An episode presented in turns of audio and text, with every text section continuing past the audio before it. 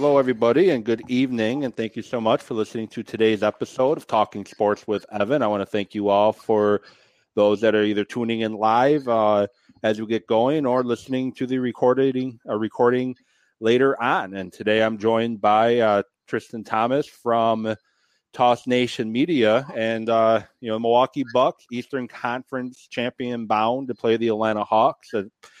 And for most of those, especially in the national media, had uh, didn't really give the Bucks much of a chance uh, to get to this point. But with the Miami Heat in the first round, uh, a lot of people won't thinking the Bucks could handle the Heat, which they did in four games. The Brooklyn Nets, and we all know how that went. The Game Seven happening this past uh, Saturday evening, and now the Atlanta Hawks. And before I go any further, I just want to welcome my guest. Uh, thank you so much for coming on. Well, thank you so much for having me. You know, it's always a pleasure being here with you, chopping it up, talking about it, making it make sense. So let's get right down to it.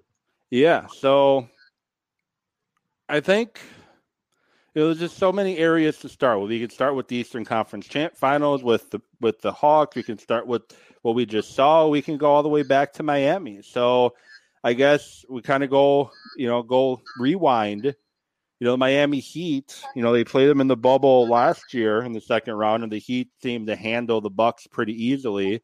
And then we uh, fast forward to this year, and the Bucks just completely sw- uh, handled the Heat, sweeping them in four games. Um, haven't had a chance to talk to you about the first round, so I guess thoughts on the first round of it with the Heat. Uh, it was unexpected dominance. I will say that. Um, just judging by the personnel they have, the coach they have, and Erik Spoelstra. Uh, the, the personnel they have to deploy an effective wall, which we saw last season in the semifinals. All that came back this season.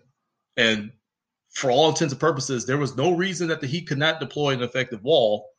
And with the ups and ups and downs that the Bucks were having in the regular season, trying to really learn how to win games a different way, they really weren't dominantly consistent in the regular season. So it made you worry just a tiny bit like, okay, is it possible that we have a replay this season of last season's full season? And I, I admit, I knew the Heat would be, I thought the Heat, I would say, would be a tougher matchup than what they actually ended up being.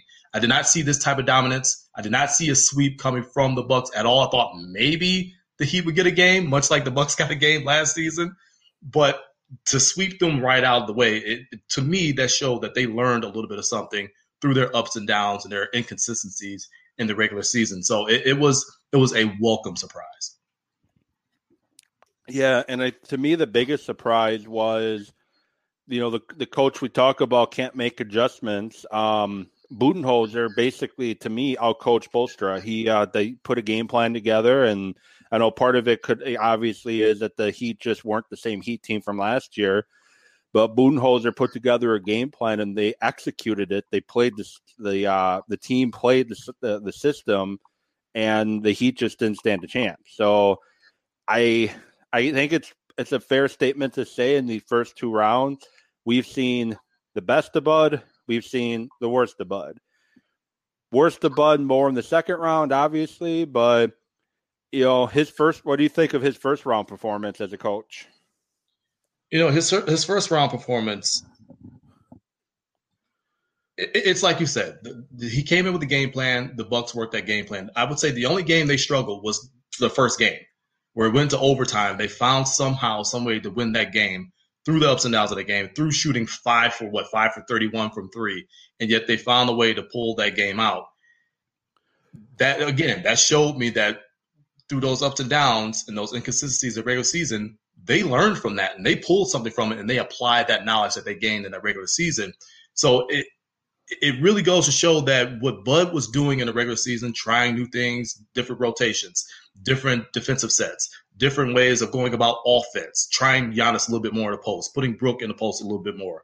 Think the, the the dunker area or what I call the plus one area.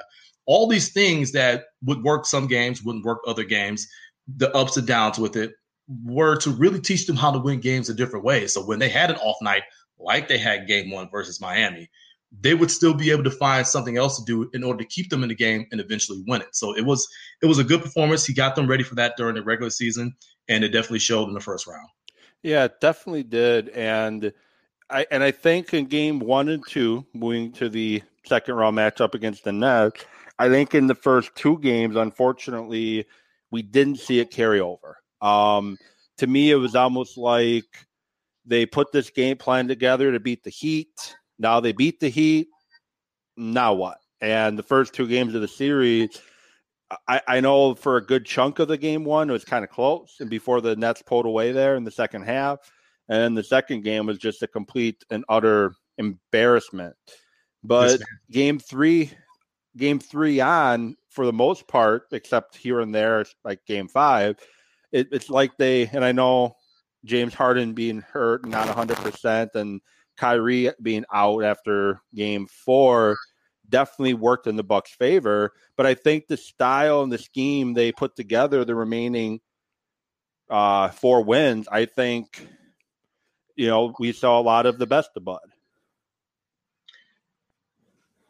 And, and you know, one could argue that. I, I, don't know if it was so much. I think Game Seven we saw some of the best of Bud, uh, but I think it was just more heart shown by the Bucks players. It was more determination that they were going to win the game in spite of whatever Mike Budenholzer was trying to make them do. They were going to go out there, scratch and claw, and pull that game out. When you talk Mike Budenholzer and his adjustments or lack thereof, it, it, it's it's really telling in this series they beat themselves in some of those losses. Let's be clear. Especially the game five. Especially game five. You collapse and you lose a 17 point lead because you decide to, oh, let's call ISO. Let's let's this isn't football. You can't just milk the clock. You can't run the football for two yards of a cloud of dust and think it's going to be effective with the clock still running. That's not how it works in basketball. You can't go ISO and not score for six, seven minute stretches and think that a team the caliber of the Nets is not going to somehow find a way to put points on the board and overcome you. So it, it was it was again the inconsistencies that we saw in the regular season, not just from Mike Budenholzer, but from players as well. To come out with that game seven victory, uh, like I said, just exhausting is the word that I use for it in my article. Yeah. It, it, but absolute euphoria for pulling that game out. That was a definite signature win for Giannis. It was a signature win for Mike Budenholzer. But I want everybody to pump the brakes. It's okay to be happy about it, but it's the semifinals. Hmm. it's the semifinals. You have more work to do, and we have to see how much better Bud will get with his rotations, with this. Yeah, and we're we're gonna get to Eastern Conference Finals in a minute, but Game Seven, I especially want to talk about is just the resiliency the Bucks showed. Um, there were many moments in that game that you're like, well, this is in the first half, for example, this is starting to get away from them. And then you have Pat C nail a three, cut it to a six point game instead. Um, I think going into the halftime down six was huge. Um, they were within striking distance. They still had work to do, but they're within striking distance. And every time the Nets threw a punch to the mouth, the Bucks had an answer either Pat C making a three, Jrue Holiday finally making a big shot after struggling on offense most of the game, um, Middleton making big plays, Lopez's block of Durant in overtime, which led to Middleton's game winning shot. It's like every time it, or uh, Harden had his uh, three pointer with what two seconds, one second left on the shot clock. You're thinking, okay, here we go again. Hearts are going to get broken, but they just kept clawing and fighting and scratching their way to victory. And as you mentioned, it's definitely a signature win, but there's just so many things that happen in that game that I think really show just the heart that this team has. And I think a lot of that comes from PJ Tucker. PJ Tucker is a big part of it. I think PJ Tucker is more vocal. He's more of the vocal vehicle of how most of the guys on the Bucks probably feel. I think he is that vehicle in which they express that through, and he also brings that to the table. He brings that out of them. I think he said it best: they're dogs, right? And and we're seeing that. A, a Bucks team of last season, a Bucks team of two seasons ago, even when they made it to the Eastern Conference Finals, would not have won a series like this. They were too finesse. One thing goes wrong, and it collapses for them. And we've Whereas seen it this, at times this season too, like the Suns uh, early on this year. Exactly. You know, one thing goes wrong, they have a bad shooting night, uh, some bad foul calls go against them. They're broken. They're they're they're they're not able to recover from it for whatever reason. And and then this season, uh, a new mentality. You go and you get a PJ Tucker who was much maligned in the regular season to where I had to tell everyone who would talk about it with me, look, he's a postseason move. That's where he's going to make his money is in the postseason. Because they didn't play him much, even with even with when he wasn't hurt, they didn't play him much in the regular season because th- they got him to mess with uh, KD, to mess with Jimmy Butler or whoever else on the uh, the Heat, yeah. and now you know whoever that player is on the the Hawks, they need to mess with, you know, get in their head. Exactly. You you save those repetitions for when it matters most, and what matters most is the playoffs because that is what this team is judged by now. What do you do in the postseason? We know you can be dominant in the regular season. You won 60 games, you won 50 plus games. We know what you can do in the regular season, but we've also seen what's happened to you in the postseason. And for whatever reason, you just crumble at the wrong time. What are you going to do this postseason? That's what you're going to be judged by. And that's why you're going to make a move for PJ Tucker. And so you bring in a guy like that who's physical and can get into the minds of some of the best offensive players in basketball. So last, I guess, last uh, couple comments on the Nets before I close that door. You know, I talked about, you know, like every time it looked like the Nets uh, were going to pull away from it, there was a key play, key moment that really shined and got, you know, had them claw their way to victory. You know, overall, what were your thoughts on game seven and just that series in general? That series in general was an all time classic you know, yeah. Besides that, you know, it was it was an all time classic. It is what you want playoff basketball to be. Yes, there was a blowout in there.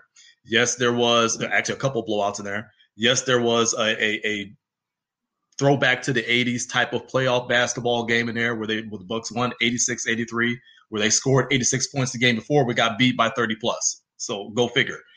But th- that is what you want playoff basketball to be. That is really two heavyweights going at it throwing their best punches in the 15th round, and whoever doesn't get back up from it just does it, and whoever whoever stands tall deserves to stand tall at the end of it. And the Bucks were the ones standing tall this go round. Yeah, and I guess I lied there because I have a couple other things I want to comment. Click on game, you know, that series, especially Game Seven. Um, so I know the criticism had been that Bud goes too deep on the bench. Hmm. Um, this series, especially game three on, it was the starting five and Patsy. Occasional Thanasis, Forbes on occasion. I think Bobby Port- Portis entered the uh, witness protection program because I haven't seen him in four or five games. yeah. Um, your thoughts there on him finally sh- uh, shortening the bench, and I guess why do you think he felt comfortable doing that this year as opposed to last year, the year before? I think it kind of learned his lesson because what did what what did most people say about the, the Bucks teams of the past two seasons? Man, they're so deep. They are so deep, but that depth meant nothing come the playoffs because they didn't do anything. You're bringing constant guy after constant guy the constant guy off the bench who mostly were shooters and they couldn't make a shot. And they weren't making a shot. They couldn't do much else. So that depth did nothing. So you need to roll with your best guns in this situation, especially against a team the likes of, of the Nets. Yes, Harden was not 100%. KD is KD. He's all world. You're not going to stop him. Yes, they ended up missing Kyrie for the remainder of the series, but that's still a good team over there. It's still a really good team with a lot of good role players who play their part very, very well. Again, it went seven for a reason. You shorten that bench up, you get the best you can out of those guys and try to coach them to win. And that's exactly what he did. I think he made the right move with that. I understand the Bobby Portis move being really puzzling for some people, but with that small ball lineup, it's working. It was killing the Nets. You yeah. got to roll with it.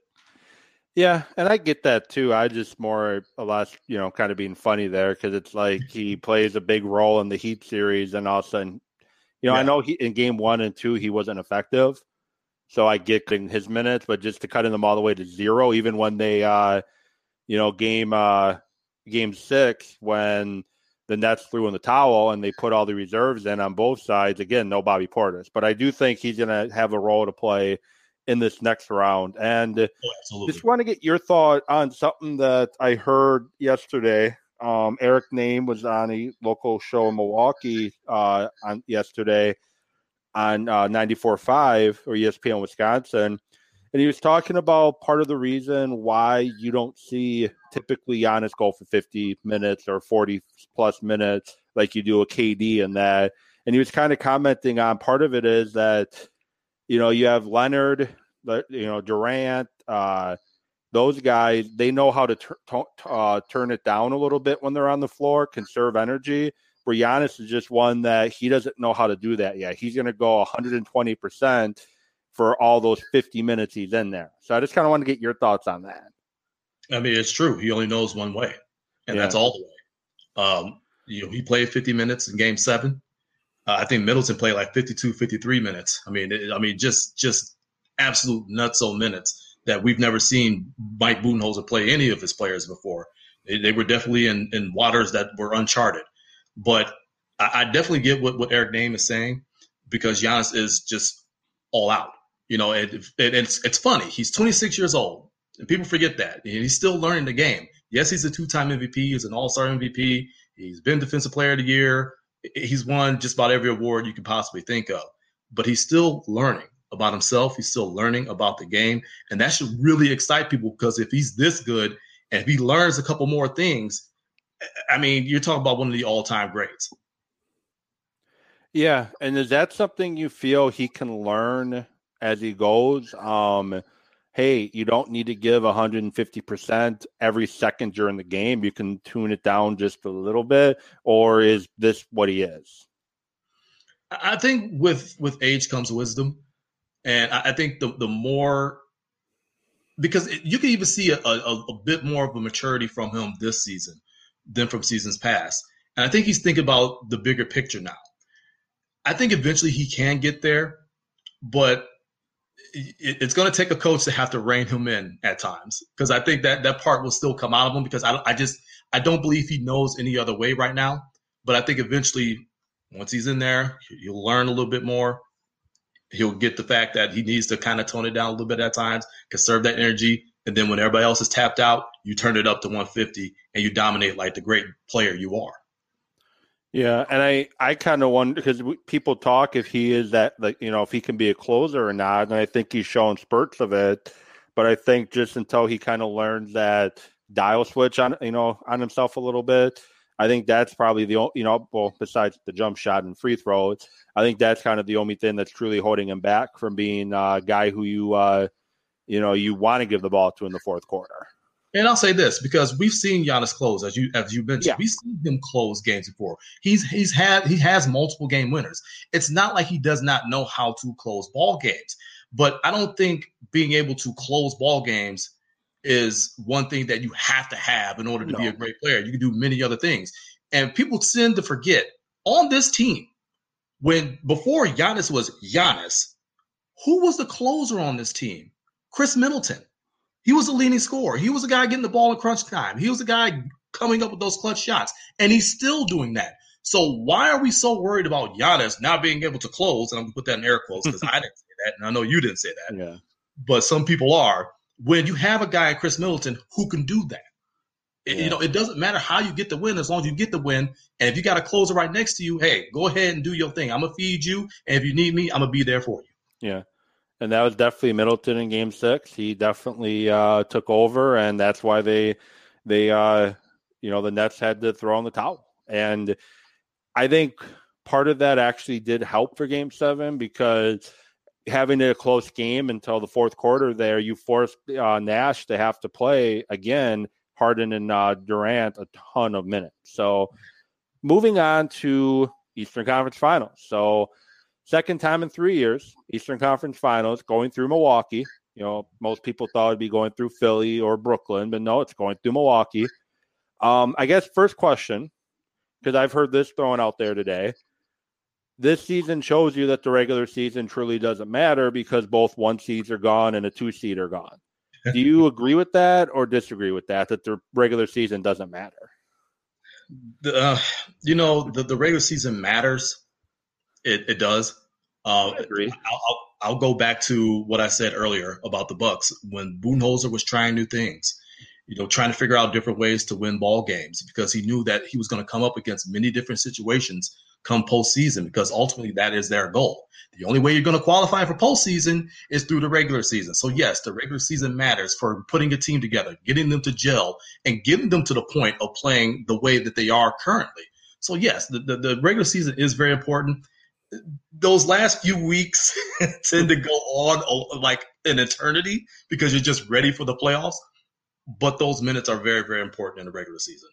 Yeah, and I, I, agree too. I think every win matters. It's not like baseball. We have 180 or 162 game season. I know 82 games is a long time, yeah. but as you mentioned, it, you're getting used to playing with each other. You know, the Bucks had 72 games to get Giannis, Middleton, and Holiday comfortable playing with one another, and I think that's huge because even though Holiday didn't play the greatest for three and a half quarters of basketball on Saturday when it mattered, he showed up, and him, Giannis, and Middleton, and Brook as well, except for his brain fart, are a big reason why we get to talk Eastern Conference Finals and not is Bud done? Is his job, you know, is he going to get fired? Who do you want as next coach of the Bucks? Things like that. So, you know, like you, I agree that it does matter because, yeah, you have to win to get to the playoffs. Obviously, the Bucks won enough to get to that three seed, um, but you also have so many other things that you put together in the regular season with Bud, especially in the dunker position. And I forget the term you said you call it. I call it the plus one. The plus one and all that other. So moving on, Eastern Conference Finals, Bucks and strangely the Atlanta Hawks because 76ers just seem to, no matter who that coach is, can't get out of their own way. Again, they're the better team, you know, better team than the Hawks, but yet they're going home and the Hawks are advancing. Well, I, I like the matchup with the 76ers a little better for that reason because they can't get out of the way. And I think the Bucks match up well against that team as they're not a team of shooters. Hawks, on the other hand, with Trae Young, with uh, Bogdan, if he's healthy, um, among other guys, they have a team with a lot of shooters. So not typically the best matchup for the Bucks when you have a team that rely a lot on the pick and roll and that three pointer, and then Capela is a, a beast inside. So I think on paper, Bucks are the better team. Uh, you know, they have the better star power, but at the end of the day, star power doesn't always matter. Um, as we just saw with the Hawks and the 76ers, right. looking into the Eastern Conference Finals, what are your thoughts on playing the Hawks? I like the matchup. Bucks took two or three from them in the regular season. Uh, I believe Trae Young missed two of those games. The game he did Both play, I believe he won. Yeah, I and, believe yeah, and I, I, believe the game he did play, the Bucks held him to three for seventeen. It's not like Trae Young has been really lighting the fire, you know, with the world on fire with his shooting percentage. Um, he's had some big games, twenty five points, eighteen assists a couple nights ago. Uh, you know, had the thirty nine points uh, a few a few playoff games ago. Uh, he's, he's come up with some big toes. He's come up with some clutch plays. Um, but I like the matchup just because I, I, think all their firepower can be negated. I, I, I, truly believe that. They are the team that scares a lot of people because the one way you can beat the Bucks is to bombard them from three. And we've we've seen them go down in a blaze of glory before, giving up every foreseeable three that every team takes. They they take career highs in threes and they, they hit team records in threes in order to beat them. And you will live with that in the regular season, but it's a different thing in the postseason because there is no tomorrow. So I like the matchup. I, I think defensively they are much better than the Hawks. I think they can continue to keep their shooting percentages low. As you mentioned, is Bogdanovich, which I said on Twitter, this is a delicious piece of irony because the last time the Hawks were in the Eastern Conference Finals was in 2015 with Mike Budenholzer as a head coach. And then you have this whole debacle that you and I have even discussed here hmm. uh, with, with Bogdanovich. So that's going to be a delicious piece of, of irony, maybe a little delicious piece of revenge. I don't think they really have that on their minds, but it's a little side plate, side story there. But I like the matchup. I think they can negate those guys. I think their defense will ratchet it up. Uh, as you said, Bobby Portis will play a role in this because he is a big. He's going to be able to stretch the floor, maybe get Clint Capela out of there, uh, open up the lane for some guys to slash and and if they get into the lane, you kick it out, and hopefully a guy like Bryn Forbes, who I think we'll see more time, will hit shots. Uh, you know, Khris Middleton will hit shots. Uh, you know, it, it's a really good matchup. The Hawks, I, I will say this: the Hawks don't scare me, but they scare me. Yeah, I, I, I feel you on that one. There's things about the Hawks that scare me, as you mentioned. They, you know, they can shoot the the lights out of the ball if they get going. There are a lot of storylines in this game. I know the storyline, you know, ESPN and TNT is going to beat into the ground is the Bogdan Bogdanovich fiasco, which I don't know how much I, I believe this, but I think it was uh, Simmons was talking on his uh, podcast that it was actually the agent that pretty much threw the hand grenade on this that whole deal. He yeah. saw how much money the Hawks were willing to offer, which no tampering allegations against the Hawks, of course. Um, so he kind of threw a grenade in that, and uh, that's partially why it blew all up. Um, because he wanted his client to, which rightfully so, as an agent, he wanted his client to get more money. But you got that. You got Budenholzer. You got Teague, which we're probably not going to see at all. Tony no. Snell, which we're probably not going to see at all. Just connections. And then the Atlanta Hawks used to play in Milwaukee as the Milwaukee yeah. Hawks back in the uh, early 50s. So a lot of different connections, uh, a lot of different storylines, a lot of names that uh, um, casual fans may know. Trae Young, Lou mm-hmm. Williams for the wrong reasons. Yeah. Lemon Pepper Lou. Um, but and then Bogdan, but they have some other guys that casual fans probably don't know that are still kind of you know pretty talented players. Clint Capela, John Collins, um, Cam Reddish. You know, you look at this team. Who are some guys outside of Trae Young, Bogdanovich, and Capela? Who are some guys that the uh, Bucks fans need to kind of worry about? Gallinari is a guy that you need to worry about. He's he's a big. He can shoot. He's been around forever too. He, yeah, he has been around forever, forever. But the man can still shoot the. the Did he the, play with Jordan at some point? it feels like it, don't it? Like, yeah. like it feels like he played with the same way, even though he's young. Uh, Lou Williams is a guy that people need to respect. Um, I mean, he's been doing this a long time, multi-time six man of the year. If he gets rolling, it's over. You know, it's it's it's really tough to stop him. He's definitely still a really good offensive talent. Um, and, and just, I think those two guys are really the guys that I worry about, that I think about just because of their shooting ability, their ability to score. Um, like I said, it's it's really the Bucks' Achilles' heel is is giving up so many threes that you just get bombed out of the game. You know, and you just you can't afford that in the playoffs. You live with that. If a team makes a franchise high in threes, you will live with that in the regular season. Hey, it took them 33s to beat us. I'll live with it in the regular season, but in the playoffs, you cannot allow that to happen. No. Those guys, the shooters that they have, the offensive talents that they have, you just can't allow that to happen. No, you definitely cannot. And, you know, as you mentioned, uh, there's things about this, you know, you're confident but not. And I'm one that's pretty confident the Bucks should win. Um, you know, you have first uh, first two games in Milwaukee. I think the Bucks walk out of there with two wins. I you better. Um, the Fiserv Forum, the the Deer District, that's going to be completely rocking. Yes. And I think th- I think they steal one in Atlanta um, while they're down there, and I feel they closed it out in five.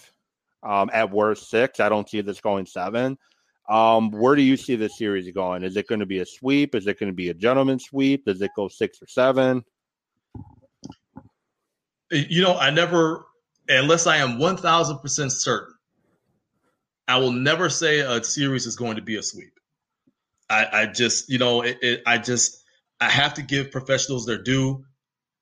You have to give a, any team could be any other team on any given day into into effect. Um, it's the reason why I gave the Bucks, uh, you know, a, a, six game series in the first round. They ended up sweeping. Um, I'm I will be 100 percent uh, transparent. I said the Bucks were going to lose against the Nets. I said I after one games one and two, I said this is going to be a six game series and the Bucks are going to lose. But I'm always going to root for the Bucks. I'm going to hope they win. They end up winning in seven. So I, I won't give them a sweep in this one just because everyone did not expect the Hawks to make it past the 76ers. And the 76ers they're going to make it past the Knicks either back in round they, one. Exactly, and I and I didn't even think they would make it past the Knicks. I said that I would be surprised if the Hawks won, but I thought the Knicks defensively would be a little bit better and be able to stop the Hawks, and they just weren't able to. I think they played. I think the Knicks played above their head, but They made it past the Knicks. They made it past the 76ers. And you have to respect that because I mean you're, you're talking they went through a tough seven game series in their semifinals round against a really good team. I know everybody's going to make fun of Ben Simmons and being scared of the basket, and they're going to talk about how Joel Embiid was playing with a torn meniscus. I get it, but they were still on the court. They still forced seven games. That's still a really good team with a really good coach. They made it past them, so I have to give them a little bit of respect and give them one game, at least five. I would not be surprised if it goes six. I do not foresee it going seven, but the Bucks will definitely advance to the NBA Finals. Yeah, and I think Nate McMillan deserves a ton of credit because he yes. gets fired in Indiana. How do you think Indy? How do the Pacer fans feel right now? They they fire McMillan, they hire I forget who they hired, and now they hire they fired that guy, and here McMillan, the interim coach, has his team all the way to the Eastern Conference Finals. And they did Nate McMillan so dirty because literally he had signed a contract extension two weeks before they fired him. Yeah. So, like, you're going to take account the bubble playoffs, which was just an odd experience for everyone involved. It, it was not normal. You're going to fire that guy after you promised him that, hey, you're a part of our future. We're going to move forward with you. And he doesn't have the best showing in the bubble, and they get fired, and he gets fired. It's just Nate McMillan has always had a talent of reaching the young guys and getting them to play the absolute best basketball they can. He did it in Seattle. He did it in Portland. And now he's doing it. I mean, he was doing it in Indianapolis. I mean, but you get again the bubble, and now he's doing it with Atlanta. He will definitely drop that interim title. He will definitely get the full time head coaching job, no doubt. People need to put some respect on that man's name. He's been doing this for a long time, and he's been doing it extremely well. Yeah, I've always been a fan of his. So I like I was kind of uh, you know, not really thrilled when the Pacers got rid of him. I guess that you know, as a Bucks fan, I was happy because obviously now the Pacers are in purgatory of basketball. As Bucks fans, we know how that feels to be in purgatory. Thankfully, we're not anymore with Giannis and Middleton, and now we got Jrue Holiday. Um, defensively, through the first two rounds, the Bucks have been one of the top defensive teams in the NBA. I know they're up and down in the regular season. Right. What have you noticed through two rounds? Um, why they've become one of the top defensive teams, and how do you see that carrying over into the Eastern Conference Finals? I think they've gotten back to what made them great on defense and under Mike Budenholzer in the in the first season underneath him. The rotations have been a bit better. The help defense has been much better. Uh, Brook is moving much better. I mean, look at that block on Durant. I mean, yeah. that'll prove to you that he's moving much better, and he's being that rim protector that he was under Mike Budenholzer in the first season, because that's when they had the most success. Is when he was that eraser in the middle, right there, leaving Giannis to be able to roam the perimeter and you know come with, with, with blocks and steals and all that. They've gotten back to what's made them great on defense, and it is good to see. Now it's not as consistent I will say that it was not as consistent, but to see that more times than not, and to be at this point, Eastern Conference Finals, it's a welcome sight, and I think they continue that against Atlanta. Yeah, and I know that pick and roll is uh, how the Hawks have been uh, killing people. If you uh, t- if you drop, um, uh, Young's gonna nail that three. If you mm-hmm. uh, go after Young, he's gonna lob it into Capela and that's where they've had a lot of their success. Um, do the you feel the Bucks match up pretty well with that? Yeah, and that's a really good point. That, that's something else that you made me think about because I just going back and I watched that game seven four times, no joke. just because the, the, first time you're so tense and you just can't really like break down what you're seeing because you're so tense and worried about the outcome.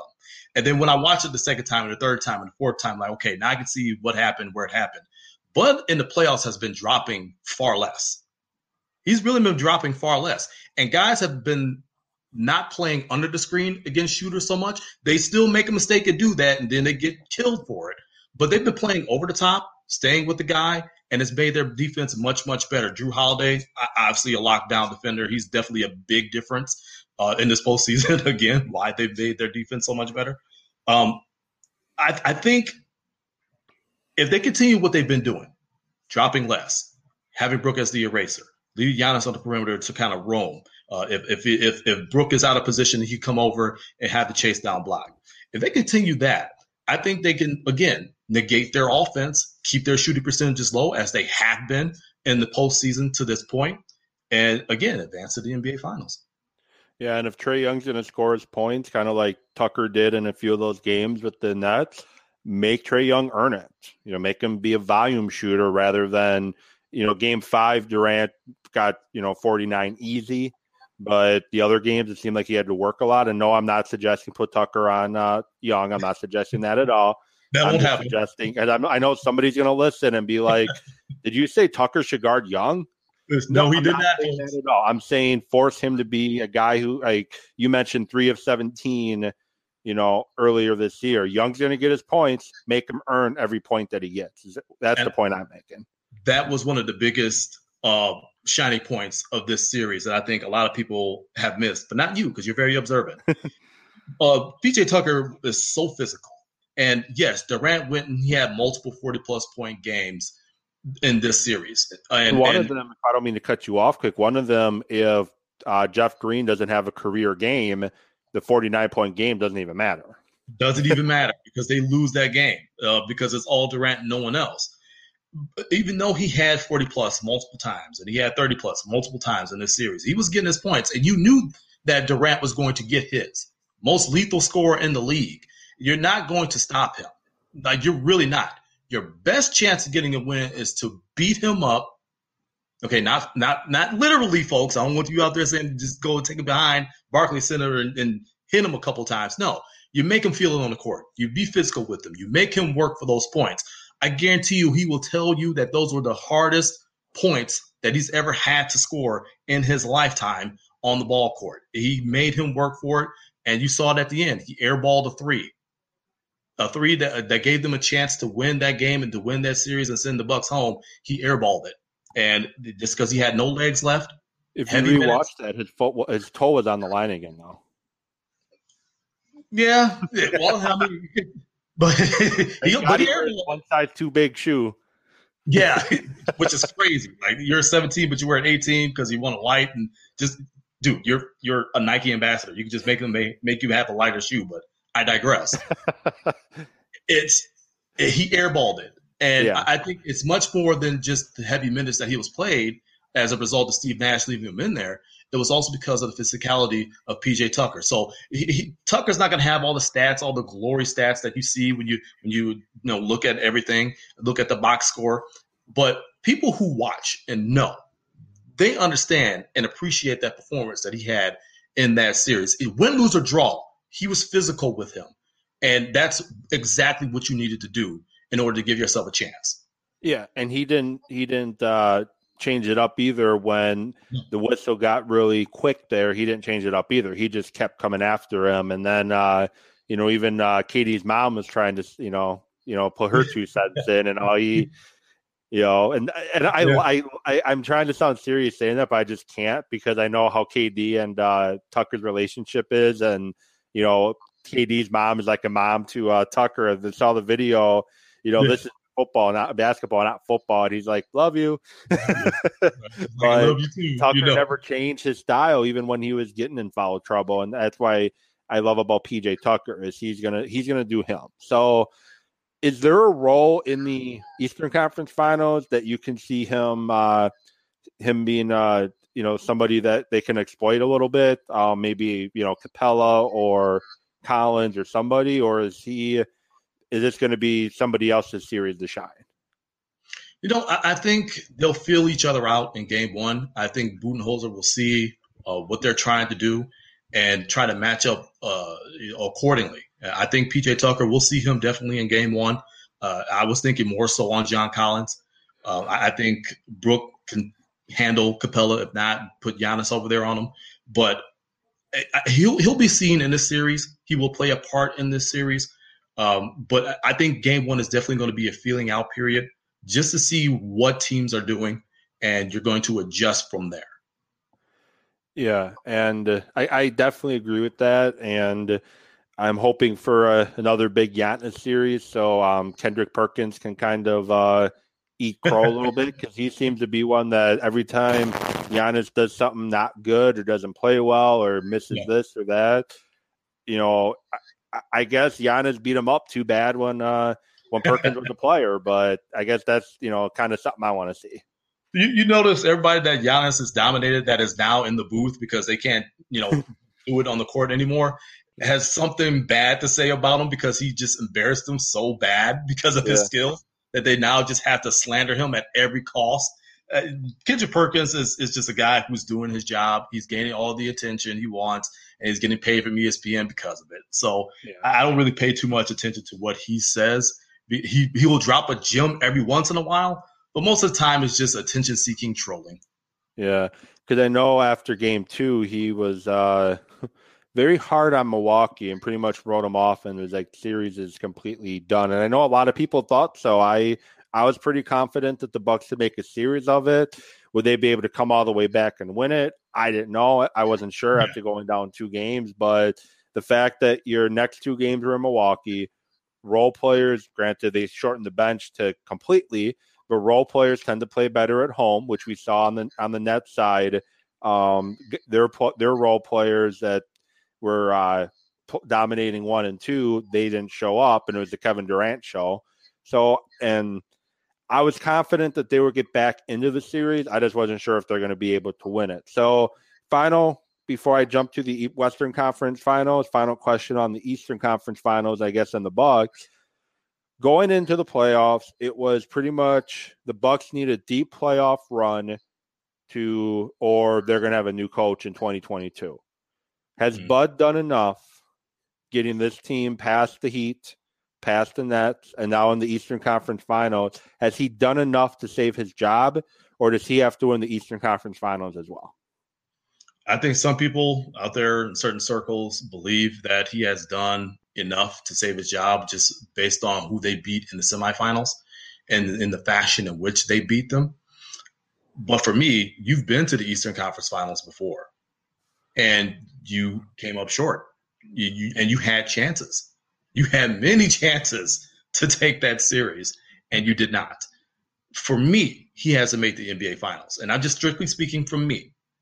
He has to make the NBA Finals to, to completely solidify his spot for at least one more year. He has to make it to the NBA Finals because this is the third year, and for me, it's three strikes and you're out. First year you went to the Eastern Conference Finals, you lost in six to eventual champions. Then year two, you had the bubble situation, which wasn't ideal for anyone. It was just weird for everyone. And you got bounced in five games in the semifinals against the eventual Eastern Conference champion. Now you're back in the Eastern Conference Finals in year three. You have to make it further than what you have in the previous two years. And that's just for me. So if he makes it to the NBA Finals, I think he has solidified his spot for at least a year. Now, if they get dominated in the NBA Finals, that's a completely different story. completely different story. You're going to have to look at it a very, very different way.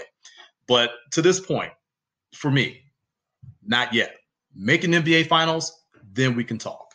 Okay. Western Conference Finals, we have Clippers and the Suns. Uh, the Suns winning Game One. Uh, Kawhi Leonard out for game two already. I know some speculate that he tore the ACL. Um, haven't heard one way or the other. If it's torn or sprained, which I can speak from experience, a sprained ACL hurts like you know what as well. I've experienced that. Um, so that had me hobbled for a minute um, when I sprained mine, and I'm not even a professional athlete.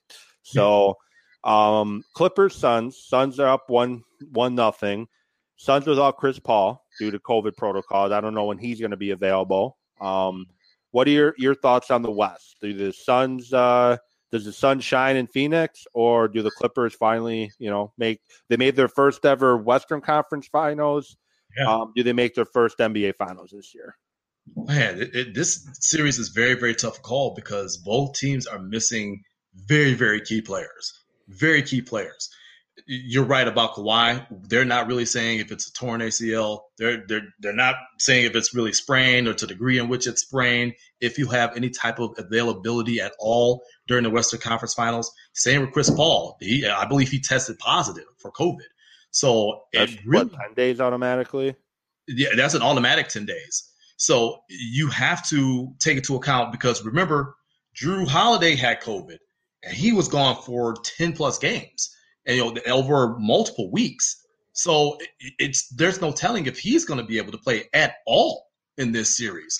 So the way they played yesterday, and I'm talking the Suns, was very encouraging. Devin Booker, I am so happy for him to have this stage for him to show everybody just how good he actually is. He's been on some really bad teams that he's been good on, and people have kind of looked at that and said, "Oh well, they're, they're empty stats." Now they're a winning ball club, and he's making those plays necessary and being a big part of that. So, man, if he can continue to play like that, and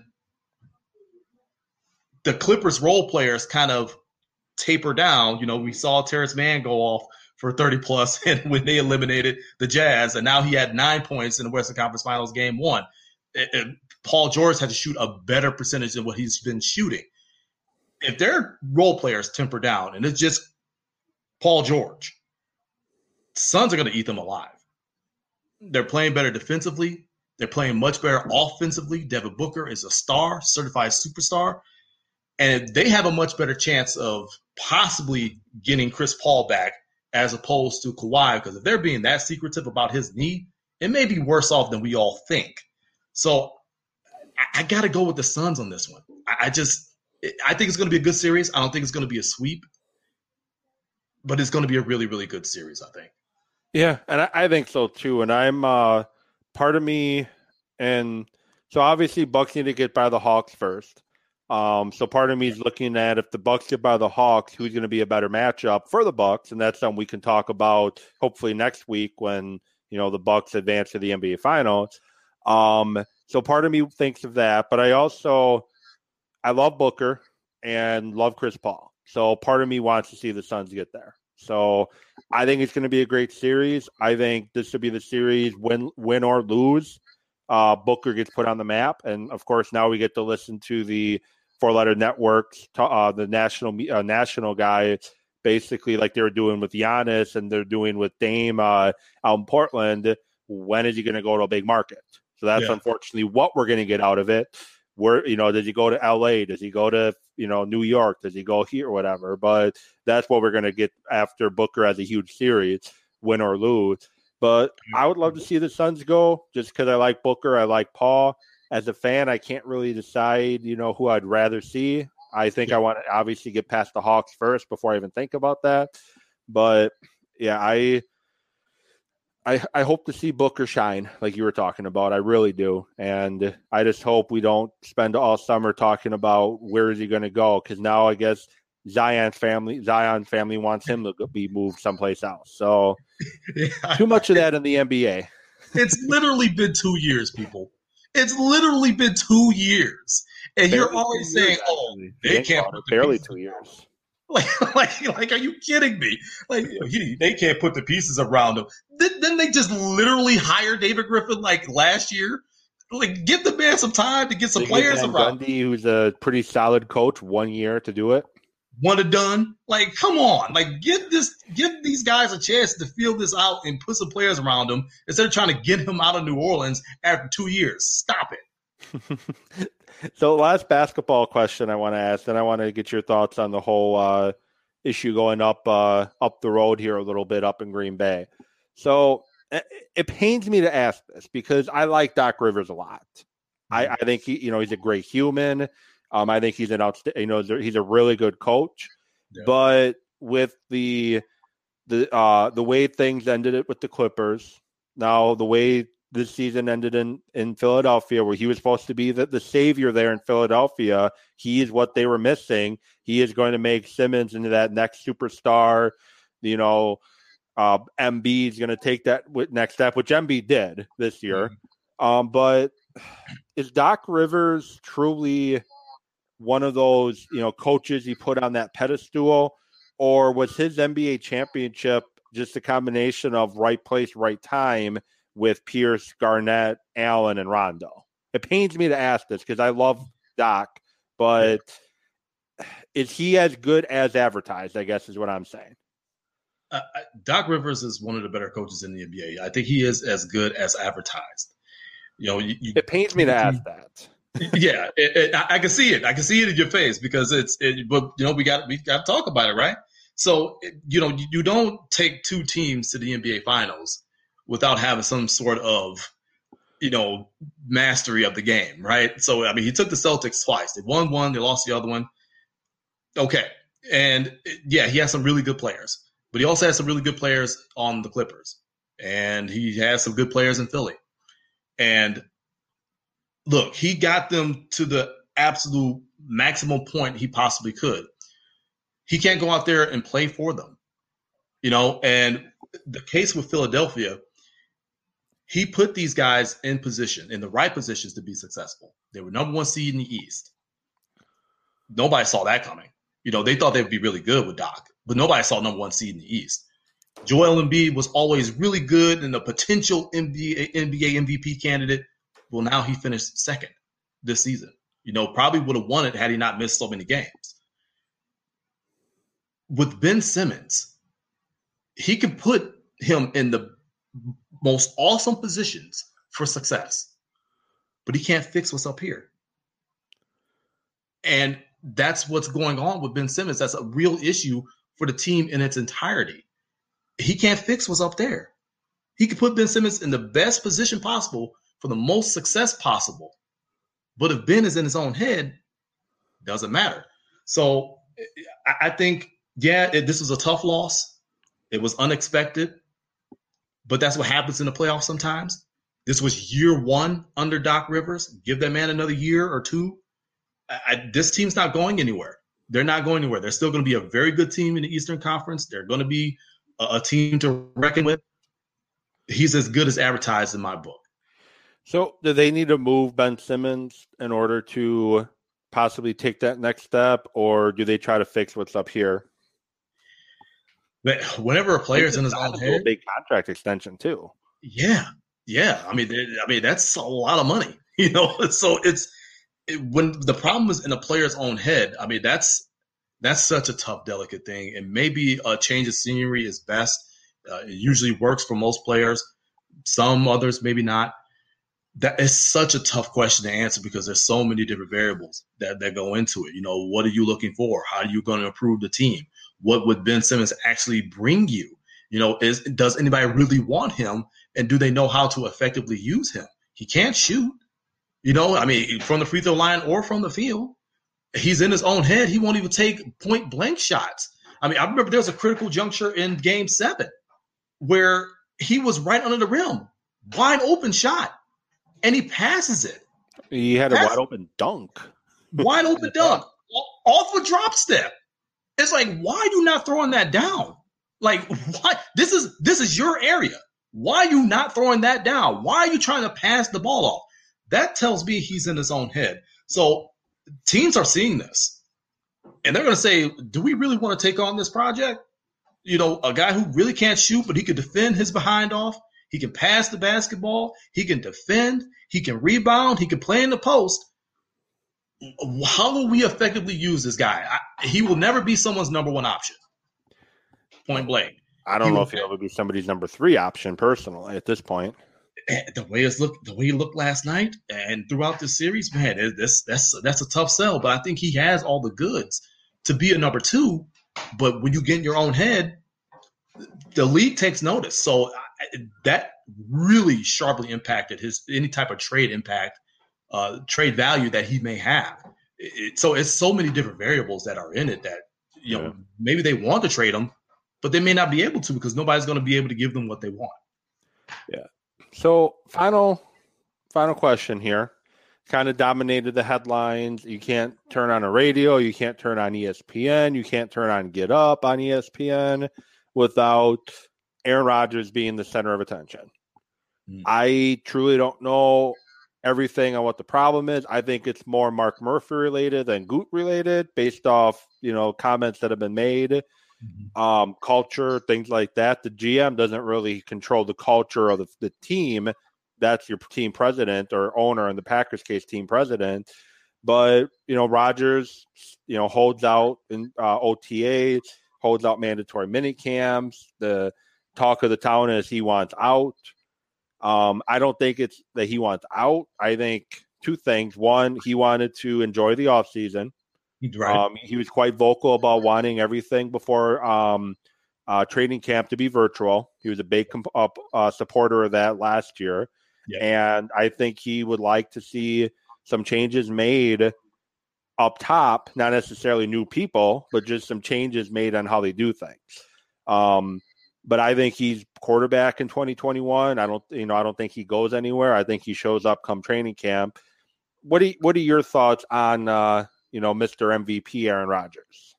Well, you know, you, you started that off by saying that you can't turn off TV or you know, go on to Twitter or whatever without seeing you know, dominating the headlines.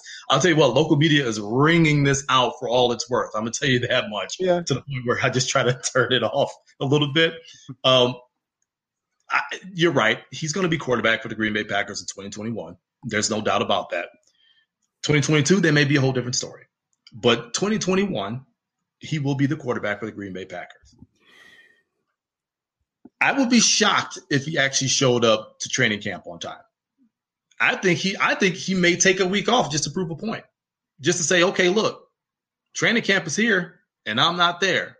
So I'm going to force your hand. You are going to give me a new contract. We're going to make some changes so we can get back to the culture of winning and, and the culture of doing things the right way, the Packer way, and treat people because that's what you talk about. You, there's a certain way you treat people. You know, talk about culture. Uh, we need to get back to that in order to get back to what Green Bay Packers football is actually all about. So I have no doubts he'll show up to training camp. I, I would be shocked if he showed up on time. I think because he's very cerebral, he will take his time. Um, but this thing, honestly, was blown way, way out of proportion from people I've spoke to. It was just blown way, way bigger than what it actually was and it's fixable. It's completely mendable. The sides have to come together, communicate better. That's really what he's asking for, is the communication part of it. You know, it, it, I know there are some things that have been said that he didn't he disagreed with and felt like he was made a fool of after he said and mentioned the player and then they released them and this that and the other but it's communication issues and communication issues can always be mended it is nothing so irreparably broken that you can't come together time and time again, even if it's a weekly conversation that you're having, just to see, okay, where are we? Where's the communication? Okay, let's move forward and go and win the title. So it, it's it's nauseating seeing all the coverage of every little thing. You know, he's wearing a T-shirt that says "I'm offended." Oh no, let's blow this out of proportion. It, it, it's it's nauseating. To Tom Brady, who was trolling him hardcore when that golf matchup was announced hardcore. He was on him like no other. Like you could see it on his face too. Like he was not feeling it at all. But it, it's it's nauseating to blow just a little little hill into a big gigantic mountain. That's why I just can't wait for training camp for him to yeah. show up, so everybody get back to work, and we can really focus on what matters, which is Green Bay Packers football yeah. and going after a Super Bowl in 2021. And I think one of the big things you got to do to fix it is lock Mark Murphy in a closet somewhere, lock it, uh, lock the door, lose the key, and just leave him in there for a while because he definitely doesn't help matters with his no Take five or you know monthly email column where he you know this is uh, dividing the fan base, and then he you know less we say the better, both sides say the better, and then less than a week later gives you know and he's trying to deflect by quoting Ted Thompson, Ted Thompson. who can't give context to what he meant because he Thank died. You. He's like, he's a complicated fella. And it's like he just needs to stop talking. Murphy, I mean, uh, Gute saying the right thing, uh, yeah. saying the right thing. I don't even know. I think Russ Ball's locked in the closet somewhere too. and you know, Murphy just needs to just stop. Yeah, and, and I said it last week on Toss. Uh, dead men tell no tales. So it's not like Ted Thompson can back up what he said. Like, hold on, Mark, that's not exactly what I said, and this is the full context in which I said it. You're misquoting me. And, and to to use those words, that particular phrase, a complicated fella, is just throwing gasoline on the fire. Is, is basically what it's doing. You're just throwing gasoline on the fire. There was no reason to use that. A complex person, okay, I get that. Yes, Aaron Rodgers is very complex. He has a lot of different layers. That I can agree with. But a complicated fella, that, that's see the pot, see the spoon. Let's stir it up. That's what he yeah. was doing. He was stirring. Definitely was. So before we do wrap up, uh, I know you had, you know, you mentioned your show, uh, Toss, and I mentioned at the beginning, uh, you know, who, who, you are. So just before we do wrap up, just, uh, you know, let the watch the viewers, let the listeners know uh, where they can check you out and check your show out. Well, you can check us out anywhere. Toss Tristain on Sports Show everywhere you listen to podcasts. It's there. You can check me out at the 2 double. I think it's scrolling across the screen at yeah. the bottom right there. There it is. There it is. It's rolling across right there at the 20 double on Twitter. Get at me there. And we're also on Facebook, facebook.com slash T on Sports Show. That's T O N Sports Show. And of course, TossNationMedia.com, your home for the Toss brand of sports. Yeah, I do like the ticker there. I gotta get a little bit more creative on it. I just have my Twitter handle and yours. I just gotta get a little more creative on it. So I'm I'm I'm getting more comfortable with uh you know this StreamYard that I just started using. So uh do want to say again thank you for coming on. I appreciate it. It's been fun. Uh, and hopefully next week or uh you know early the uh following week we can preview uh hopefully NBA finals or if things don't go well recap the the season and where the Bucks go from there.